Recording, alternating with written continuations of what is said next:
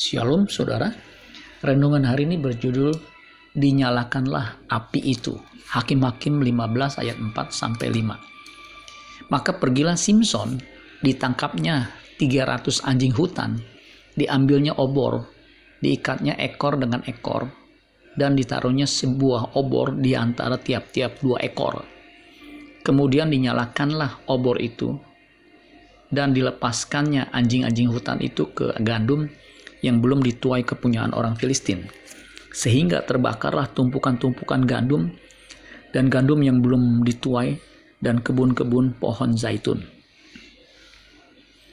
Simpson menangkap 300 ekor anjing hutan atau rubah dan mengikat ekor dengan ekor dan di antara dua ekor yang terikat itu ditaruhnya obor apa yang terjadi ketika Simpson menyalakan obor itu? Rubah-rubah itu pasti lari kalang kabut tidak karuan di tengah ladang gandum orang Filistin yang belum dituai. Apa yang dilakukan Simpson tidak bisa kita tiru di zaman now. Tetapi ada yang menarik dari apa yang dilakukan Simpson.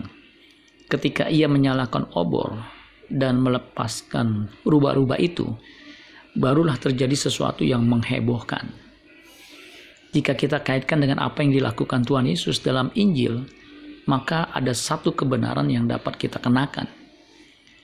Tuhan Yesus memanggil dan mengutus murid-muridnya berdua-dua, baik yang 12 Lukas 9 ayat 1 sampai 2 maupun yang 70 murid Lukas 10 ayat 1 dan seterusnya.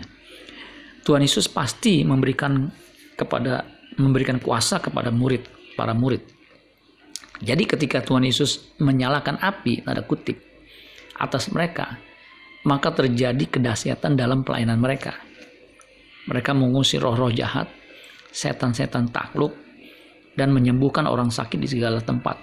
Lukas 9 ayat 6, Lukas 10 ayat 17 sampai 20. Akibatnya, pemberitaan Injil berlangsung dengan luar biasa. Tuhan sudah dan, dan sedang dan akan terus menyalakan api kuasa Roh Kudus kepada para murid yang mau bersatu mengabarkan Injil di segala tempat.